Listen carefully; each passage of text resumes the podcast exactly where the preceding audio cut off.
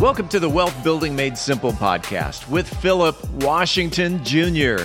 Today, Phillip talks with Doug Janowski of Lazear Capital about employee stock ownership plans. Phillip Washington Jr. is a registered investment advisor. Information presented is for educational purposes only and does not intend to make an offer or solicitation for the sale or purchase of any specific securities, investments, or investment strategies. Investments involve risk and, unless otherwise stated, are not guaranteed. Be sure to first consult with a qualified financial advisor and or tax professional before implementing any strategy discussed herein. Past performance is not indicative of future performance. And now, here's Phillip. We are back with another episode of Wealth Building Made Simple, and today I got a special guest, Doug Janowski. Yes. What's going on, Doug? Thanks for having being Good morning. Good to see you again. Oh, go ahead and introduce yourself to the people, like who you are, where you're from, and what do you what do you do? Sure. So, uh, Doug Janowski. Um, I'm with Lazear. We're a advisor investment bank that specializes in um, ESOP advisory, structure, uh, feasibility, and formation. So we work with business owners and advisors like yourself um, to understand if employee ownership via an ESOP is a the right succession plan for an owner if it matches their goals if what they're trying to do etc um, i always like to tell people we're not out there trying to convince everyone to be an esop but uh, i think you and i in our conversations know that there are people out there who don't know about these or understand how they work or they seem too complex. And so um, really we just want to make sure that people understand or know this concept and then have the opportunity to see if it does match their goals. And if it does, it tends to match perfectly. If not, we're always willing to talk to owners about other exit strategies and what might be more like a management buyout or a family transition. But uh, we do specialize in employee ownership as a structure or a mechanism for owners who are looking to get wealth out of their business. They're reaching that timeline where they're starting to consider what they want to do next. Awesome. And and for the listeners, we did a we did about two or three episodes on ESOPs in the last couple of months. So, you know, we're gonna lightly touch some of that stuff, but we're gonna go deeper. I brought Doug on to cover some deeper topics around ESOPs, but we'll we'll get started generally. You know, what are some of the financial benefits and overall benefits of an ESOP plan, as as as opposed to, right? And before we go, ESOP is selling to your employees. Correct. Employee stock ownership plan. Mm-hmm. So, so so so so that so that benefit as opposed to selling outside. What are some of the benefits you, you have seen? Sure. So there's a, there's a few key differences. So an ESOP was actually created in 1974 by Congress under the ERISA Act. Uh, there's a more formal name, but um, they wanted to give it significant advantages so that more owners would consider selling to their employees. Obviously, that creates more retirement benefits. It keeps communities together. Um, so they gave it two considerable tax advantages. One is that as an owner, if you sell your stock to your employees via an ESOP, there's something called a 1042 exchange, which can get sophisticated in nature, but at its core, it's an opportunity for the owner either to eliminate the cap gain tax on the sale of the proceeds for the value of the business. Um, you can either defer them or using some different strategies, there's ways to eliminate them entirely.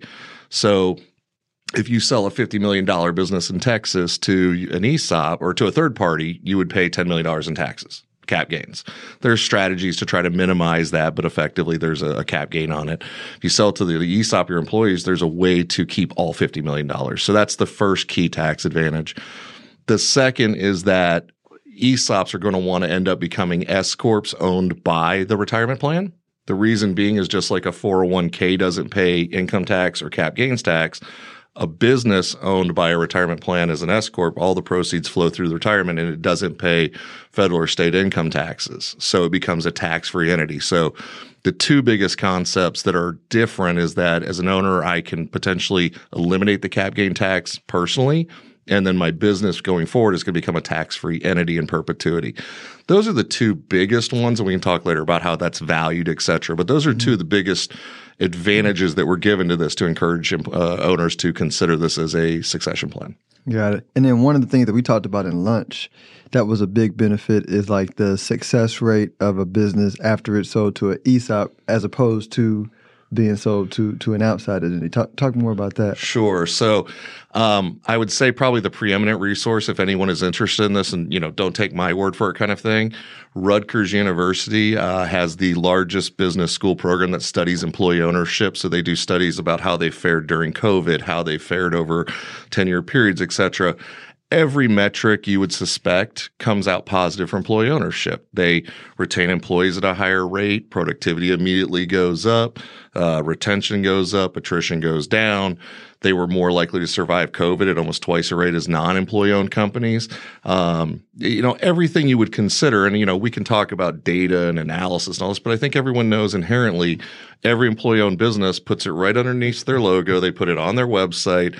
There's a sense of pride, there's a sense of ownership because they truly are employee owners. Mm-hmm. And that doesn't happen immediately. It has to be a continuous conversation with the employees. But after years two, three, four, five, it really builds a culture of this is partly ours. Um, one of our prior clients, I'll share the story. I love it. They made T-shirts for all of their people that said, "If I act like I own, I own the place, it's because I do." so, you know, you you get these great stories, but I think we all inherently know that bringing everybody into the circle is going to make it a healthier business, and people are going to focus on you know the things that are right, even when there's downtimes. Yeah, absolutely. I, I have I have a few clients that have an ESOP, and one of the ones that I we he's been a client maybe for four or five years. When he first got it, he was like, "Ah, uh, you know, I got this plan, right?" And then, and then the company had like a few really, really good years, and and the the the math for his retirement that it the numbers that it added to it made him like a true loyal Oh yeah, you know, believer. I've met people who work for ESOPs that eventually. There's one myth out there that they can't be acquired or sold down the road. They can, if as long as it's fair and, and lucrative to the employees as well, because mm-hmm. they're going to end up becoming the owners. Um, but to your point, uh, you know, these things, you know, I talked to one employee who said I worked for an ESOP. They eventually sold, and now I'm only looking to go work for an ESOP. Can you send me a list of ESOPs in the in the, in the I had an attorney buddy, and I don't want to you know, he just left his law firm. I said, You never brought me an ESOP candidate, but you sure jumped to one. so um, I won't, but yeah, there's a lot of advantages to it. It's, it's both cultural and it's just a sense of ownership in the business. Okay. So I want to switch hats and talk and, and think from the perspective of somebody who might, you know, in the due diligence process, wisely be skeptical. So, what are some of the you know misunderstandings or downsides or just the the, the negative perceived aspects of of ESOPs. Correct. The, the ESOP community is a very tight knit group nationally. There's probably about a thousand to fifteen hundred true experts in this field. And for that reason, financial buyers outnumber us 10 to 1. I mean, there, I think there's, last I read, there's, you know, five or 6,000 private equity and family offices. So there's a lot of myths out there. The number one I would say is, um, you know this is a good option if if you know you're you're not willing to take the top dollar value for your business and and that is absolutely a number one myth now I think we're all fair when we meet with owners, and we always talk to owners in, especially in certain industries, that a strategic buyer is, from a cash standpoint, the highest, not necessarily from a tax advantage standpoint, but just enterprise value. But that's because a strategic buyer is someone within your industry, their horizontal or vertical integration, and they have synergies. Those synergies could be vendor relationships, could be, you know, overlapping services, but a lot of the times they're also people. I don't need your CFO. I don't need your HR director. I don't yeah. need your director of marketing. There's a huge cost savings now. So that for that reason they have a little bit of a different take on value. Financial buyers, private equity and family office, they're financial buyers. Their whole goal is return on investment. So you think about house flipping you don't buy a lot of houses above value to flip. You're you're looking for good deals. So there's a financial motivation. Within an ESOP, there's not a financial motivation. The the and we'll talk a little later about the trustee, but the buyer of the business, the person representing the employees, wants to pay full fair market value for your business. So there's not some sort of, hey, I want to buy low, sell high. It's I actually want to buy what it's worth. And then when you add on those tax advantages to the owner of 20% in Texas, 30% in California, now you're really kind of pushing the edge of how much are you actually getting from it. So that's myth number one. Um, I think a lot of owners are very surprised by the time they get done. And that's where 65% of our clients come from prior owner referrals where they're mm. like, you mm. really need to look at this. Um, number two is that I'm going to lose control that my employees are going to become shareholders and they get to see financial and you know wage information they could sell my company Absolutely not. In in 90% of ESOPs, you're going to create a board of directors. The owner is going to put that board together. They're going to pick the board. So everybody on the board is going to be someone the owner picked, and then that board is going to pick the management team. Well, guess who they're going to pick? The existing management team. So you're going to have a little more corporate governance, but the employees themselves don't become stockholders. They're allocated shares, which are held in trust. So only the ESOP is actually a shareholder of the business. So operationally, there's a little more corporate governance, but the employees can't see financials. They're when they retire, the, the ESOP will buy them out, but they never actually become shareholders. Mm-hmm. Um, it's held in the retirement. Um, so for that reason, it's one of the things owners are surprised to find is that when they form an ESOP, we always say we're going to have a huge party. Fifty percent of our owners cry. We never know which ones. um, and then the next day, you know what happens? Nothing. You just go back to work, but everyone's a little happier. They're working a little harder. They're buying a little less. They're they're watching the expenses. But at the end of the day, we're not trying to take over your business, tell you how to run it. You are a good ESOP has to have that management team and has to be sustainable enough to be run by the employees. So mm-hmm. um, it's a very different concept. But those are the, probably the two biggest two myths. biggest myths. Yeah. yeah. And and I always think of things in terms of like outside of domain specificity. So the principle to to me can make sense, and so I I tend to go, you know, a a non ESOP business, especially with uh, external owners, to me feels like Britain running America, right? and that did not work as much as when America created a distributed, you know, well, ownership among the people. I don't want to get into geopolitics of the 1800s, but right, but but the net net effect of wealth or the of the country was better when you had a when you had more ownership amongst the people versus versus a, a, a class of elite rentier. So that that that's why I like the ESOP idea is I feel like it um like anytime you distribute ownership, power, equity, you know, it's it's I haven't seen the case where the principle is um, subtractive, right? It's actually very additive. Yes. yes. So just to kind of add to your point, Exit Planning Institute, one of the national, you know, exit planning organizations, did a survey of owners, and 75% of owners who sold to a third party reported profoundly that's their word profoundly regretting it within se- or 75% for profoundly regret it within one year. Mm. so this idea that i'm an entrepreneur i've built something then all of a sudden i become sort of what it might be termed a quasi employee i've got some work agreement i'm reporting to someone else etc things are being changed that maybe i wouldn't have changed and so forth. To that point though that's also why esops tend to kind of lean towards businesses that have very strong relationship needs where the owner, let's take construction, engineering, where if the owner were to leave, a lot of those relationships or the key management were to leave would go away. So the owners that do attract to this are ones that, you know, they understand that they want to transition it to their people and so forth. So, um, exactly what you're saying. You keep all these things intact that you may or may not. I'm not saying all, you know, we're using the 80 20 rule here, right? right? right you know, there's right. exceptions to everything. Uh, exceptions to everything. and, and, you answered my next question. We can elaborate more on it. It was going to be what what are the types of businesses, you know, that that that are best for it? And you kind of hit on the nail. Businesses where relationships matter. Uh, any any other you know specifics of a business that, that you think yeah so there's a couple things and we're always upfront with owners. There's a couple things that an esop typically is not again there's exceptions to everything but in, in 90% of the cases it is not an all cash transaction. So uh, if you're an owner and you're looking to cash out you're done you have no succession plan in place et cetera and you want to sell it to someone to run it and take it over it's not you know you want all your cash up front it is not that. Mm-hmm. um, two the business is is the golden goose, right? Like the future earnings of these businesses is what's going to pay for all these magical things, retirements for the employees, et cetera. So if you have a business and you're concerned about the future or it's you know it's in distress, et cetera, that's not it. These mm-hmm. tend to be more so now anything can be an ESOP, but we don't see it as much in this hockey stick, you know, software or these mm-hmm. things that mm. have these hockey stick projections because mostly those owners want to, you know, get paid.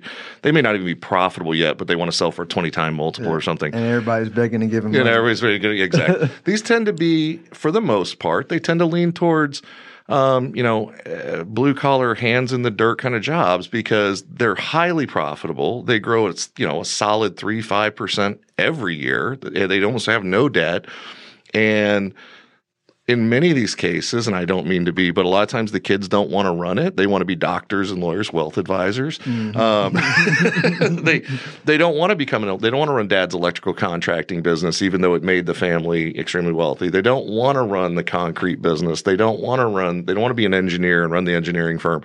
So it tends to be these very, and, and then also in those industries, those tend to be people who really like what they do. Yeah. They like their people, they like their customers they're not out there trying to sell, you know, the newest SaaS product and, you know, do a hockey stick type of thing. Again, could be an ESOP if mm-hmm. you meet the right owner, but in most cases, it's those really second, first, you know, 20, 30 year businesses, second, third generation.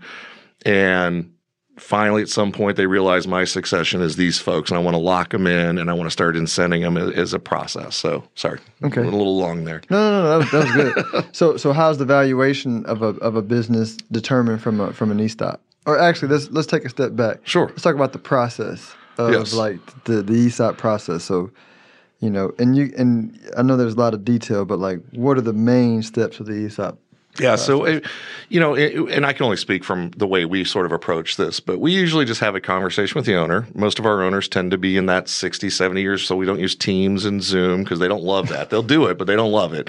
So we find it's best to have a phone call and we just talk to them about what are, you know, what are you trying to accomplish? What are your goals? What have you already researched on the internet? I always tell my owners that's a little like WebMD. You know, half the time it's going to give you the right answer, and half the time it's going to tell you you're dying, go to the hospital. So, what have you found so far? And then that conversation will usually go 20 to 30 minutes, in which case I'm explaining to them, you know, this is a management buyout or this is your, your you know, you need a, my buddy who owned a cabinet company said, I don't have anyone to run it. I want to play golf every day and I want all my money now. And so I said, let's get you to a broker, right, to sell your business. um, you're not an ESOP. Or it'll go an hour and a half and they say, this accomplishes what I really want. Just had this conversation yesterday with an owner and he's like, I love my people. I love what we do. You know, my son's coming up in the business, but he's not there yet. Um, but I want to see how we can keep him, and it, it will, we can we can do all those different machinations. Um, so did that answer your question? I, kind of so, lost. Yeah, so so we got we got the phone call to figure. Out Oh yeah, phone call. Yeah, and then Steps. next step. Then, if the, we think it's a good step, then we do a full deep dive. We want the owner to fully understand all the visual parts and pieces. And by that point, they're like, okay, I want to spend an hour and a half, two hours and, and really understand this. Mm-hmm. If that goes well, then you move into what's called a feasibility analysis, which is where our team, valuation experts, attorneys, CPAs, we do a full deep dive into the business. We can usually do that with just the owner and the CFO, so it's not highly disruptive. Mm-hmm. And we go through and we look at what we see the valuation of the business. We have three valuation experts on staff. We do a valuation of the business. We look at financing. We know all the banks. And by the way, most of the banks have ESOP lending teams or credit groups that know us. We know them.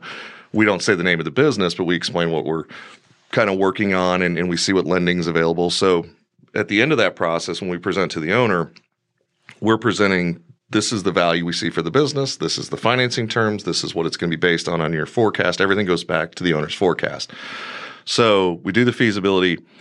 If the owner then decides to move forward, then we're engaged. We only represent owners. We're only sell side. And then you're going to go through about a five to six months process where we will work with you directly to negotiate. You get to interview your trustee. You get to pick your trustee. They're going to hire their valuation firm to represent the employees. We're going to go into negotiations to come to full fair market value. We're going to go over plan design.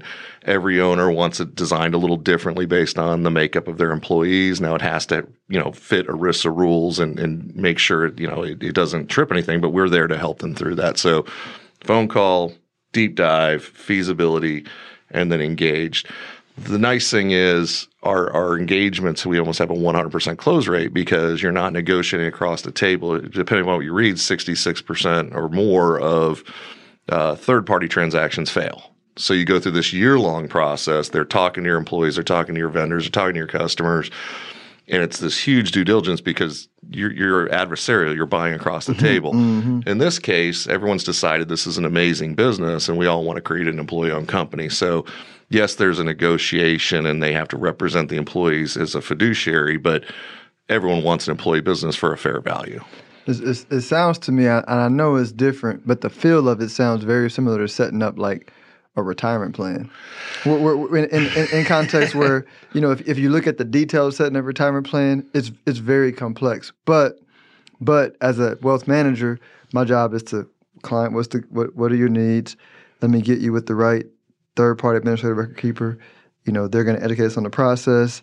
They handle the transition. They'll hold your hand through. So it it seems like a I mean, it's a long process, but it seems like a complex process. But that's what you're paying for. Yeah, well, you're, you know, there's two aspects to it. Uh, well, more than that, but two aspects that yes, absolutely, you're establishing a retirement plan. So you've got to go through plan design. You've got to go yeah. through all these different things with a TPA and with the trustee, et cetera. But the other half of that is it is actually eh, you know a sale. We are an investment yeah, bank, yeah, and we're representing the owner in making sure they get full value for the business. We're making sure they get the best lending terms. We're making sure not only the company gets a good ESOP, but we're also working with the owner at the same time because these ta- their tax advantages and their mm-hmm. wealth advisor, their estate planners to make sure they're also preparing for this liquidity event, right? Mm-hmm. So over the mm-hmm. next five six years, the owner is going to be bought out, and they're going to have this you know all this wealth that they ne- they've never had because most owners their their wealth is tied up in their company. Oh uh, yeah. So you know wealth advisors we're taught diversification from day one, right? But it's always portfolio diversification, stocks, bonds, real estate, you know all these different things. But yet most owners you meet 90% of their wealth is in the company. Mm-hmm. And they're looking for some mechanism to start getting it out of the business, getting it to their wealth advisor, getting it into things that are going to sustain them and their family for the next, you know, mm-hmm. 20, 30, you know, whatever in, in perpetuity. Um, so there's two aspects to an ESOP. There's both the company outcome and the owner outcome. Yeah, so yeah. a lot of moving parts. But to your point, there is definitely a retirement plan being set up. Well, and, and, and, and, I, and I'm more paralleling it with just like an owner that might be hearing it and might say, oh, this seems overwhelming. And I'm going, it's not that overwhelming because you have people helping you through the process. that, that, that, that, that, that's more like a retirement plan. The first time I went through the process and heard about it, I was like, and this seems super complex.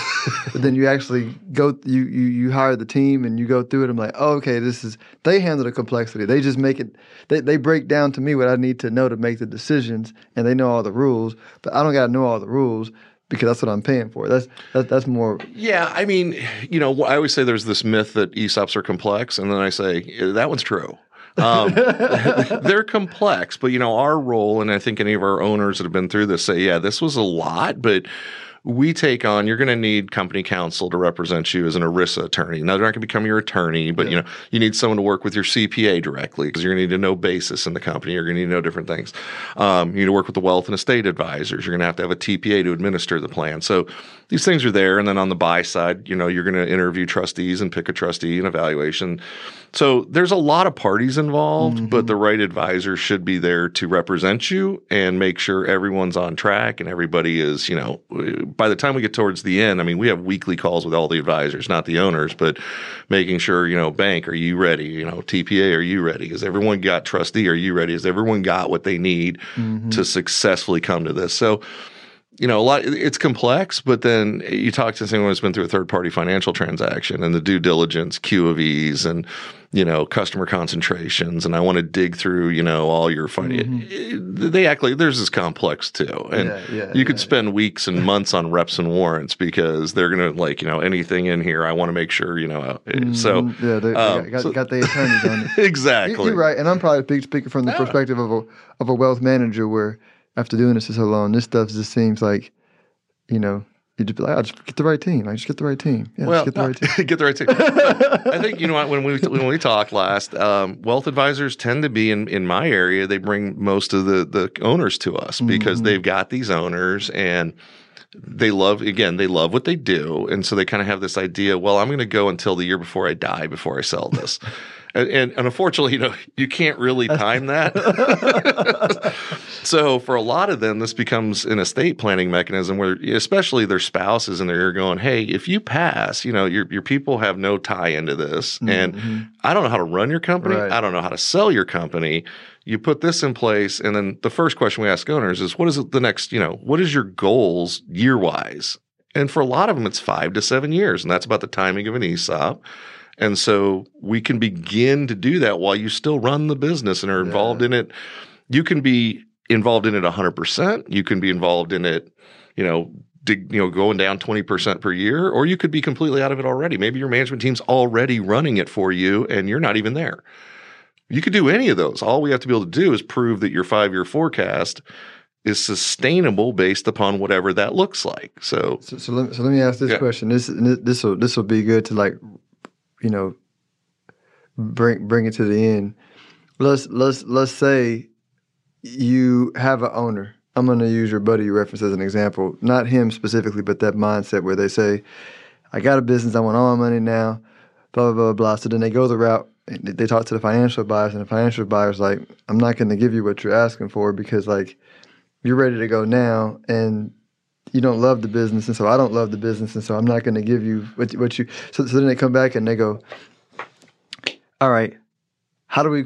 how do we create this win-win? Meaning, like, in, like, do do you do you see a possible option as somebody who's there to say, hey, first step, go hire you a man, go hire you a CEO that's going to allow us to do this with you. Like, t- take take the money you have right now, hire you a CFO that's going to help you through this through this five to seven year transition. So you don't have to do the work. Like, you're going to pay the CEO to do the work, right? So, but again, you have to want to still be involved, right? Because you can't just turn it over to a CEO or an independent right. sponsor or whoever. Mm-hmm. Um, so, yes, some people will use the ESOP as a mechanism to attract that talent. Okay. Say, hey, either I want to retain these key people that I have, or I want to go find that rainmaker and use this as that mechanism. But if they're truly done, there's no, you know, a business broker, an investment banker to sell a business is going to be able to find let's say you're a cabinet company, they're going to be able to find another cabinet company, or that's their goal mm. to roll you up. Again, they're going to say, hey, we've got a cabinet company over here, here, here, here. That's the best option as a strategic buyer to come in, buy you, and take your, you know, and just put you into their umbrella. Got it. Um, and, and, they should get potentially a strategic buyer is probably like the better buyer for Oh yeah. Yeah. Unless you could find an independent sponsor out there who's willing to do it like a sweat equity kind of thing. Say, hey, I'll come in and run it and buy you out, and you know, but still probably not cash up front. Yeah. But, yeah. Um, or PEs are doing roll ups. Maybe they have you know a platform of cabinet and home improvement companies, and they were looking for a cabinet person to add to their, you know, ten other portfolio companies. So we're not saying, and again, this goes back to the first thing I started with. You know, an ESOP is not, you know, we're not saying it's right for everyone, mm-hmm. but when it's right, it's very, very right. Yeah, and yeah. It's the one universal buyer for any healthy, strong, large business. They do have to tend to be on the larger side. Mm-hmm. Um, employee ownership means you got to have employees. Yeah. so we do feel like you got to have at least twenty employees. You're like, I got, I got, yeah. I got, I got one bit. I'm just, just one to me, and I yeah. want to do an ESOP. Yeah, at least two, at least two million. I, I actually got. We get that call all the time. I got eight guys, and you're like. Eh. Um, you know, at least two million in earnings EBITDA because you are going to have cost to administer the plan. So they they actually tend to go for larger businesses with 100, 400, 800 employees, Publix, you know, Austin Industries, TD Industries, Highland Homes. Uh, we just did Structured Foundation, largest foundation repair company in Dallas Fort Worth. Mm. Perfect fit.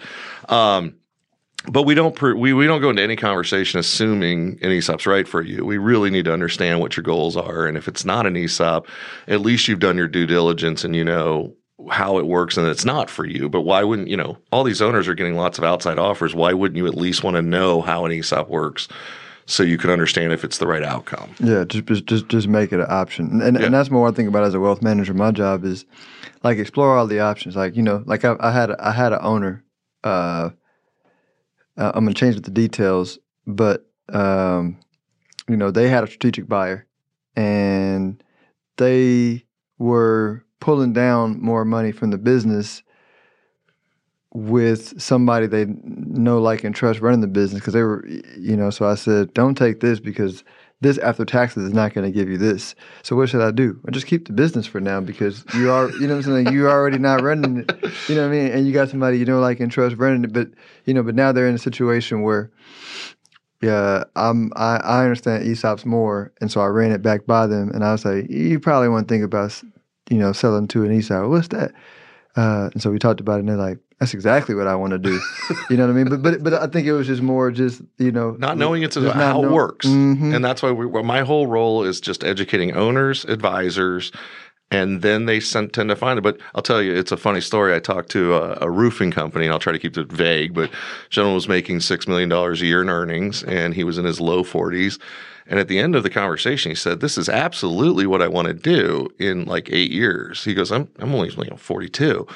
And I and I said, you know, honestly, that's my question too. Because when I was 42, I'm not 42 today. I said I probably would just run this for another six, seven years. He goes, that's what I was thinking.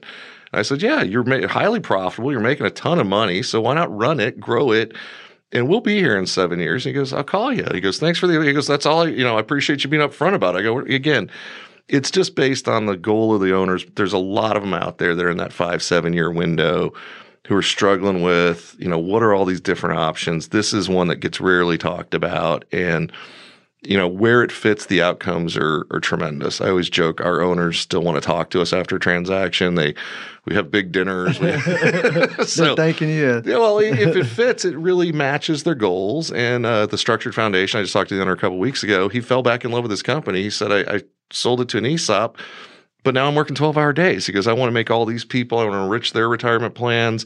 You know, I just kind of fell back in love with it as we went through the process. It's, it's easy to love a company when you got some liquid money in your pocket, right? I, I, I, I well, I got it. I got I know we're coming close to time, but I got to share with you one of my favorite people, Denise Logan. She's uh, called the uh, uh, the owner whisperer, and I know I'm not saying that right, but I talked to her one time and she said, You have to think of entrepreneurs like squirrels, right? Like every morning they wake up thinking revenue, earnings, revenue, earnings, revenue. They're like squirrels putting nuts into a tree, right? Like every day it's all about putting more nuts in the tree, more. And then you present them with this concept of starting to take the nuts out of the tree. And, it, and it's just, it's foreign to them. It's, it's not who they are, it's not how they're wired. And so we talked to a lot of owners and say, look, we're not telling you to take the nuts out of the tree. We're telling you to go plant more trees. Trees get hit by lightning. so take your acorns, work with your wealth advisor, build your family office, invest in other businesses, and plant a forest. Yeah. And and then that kind of helps them get over the concept of because they just think when they sell like this is my figure and I just now I got to live on that. I'm not used to that. Mm-hmm. But you can work with your wealth advisor and go out and do more things and still yeah you know, work in the business. So I'll leave it on I like my that. squirrel analogy. I like that squirrel analogy. let, let, everybody know how they can reach you if they want more information and education around ESOP plans. Sure. Uh, you just go to our website, Lazear Capital, um, or my email, dj at lazearcapital.com or Lazear Capital Partners. I don't even know my email. I don't tell people it anymore. Okay.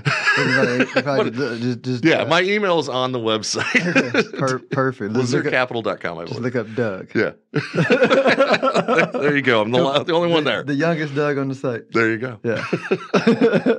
well, thanks for coming, Doug. I appreciate you. This is super informative. We might have to have you back again one day. No, absolutely. Pleasure. Thanks. Thank you, Phillip. Phillip Washington Jr. is a registered investment advisor. Information presented is for educational purposes only and does not intend to make an offer or solicitation for the sale or purchase of any specific securities, investments, or investment strategies. Investments involve risk and, unless otherwise stated, are not guaranteed.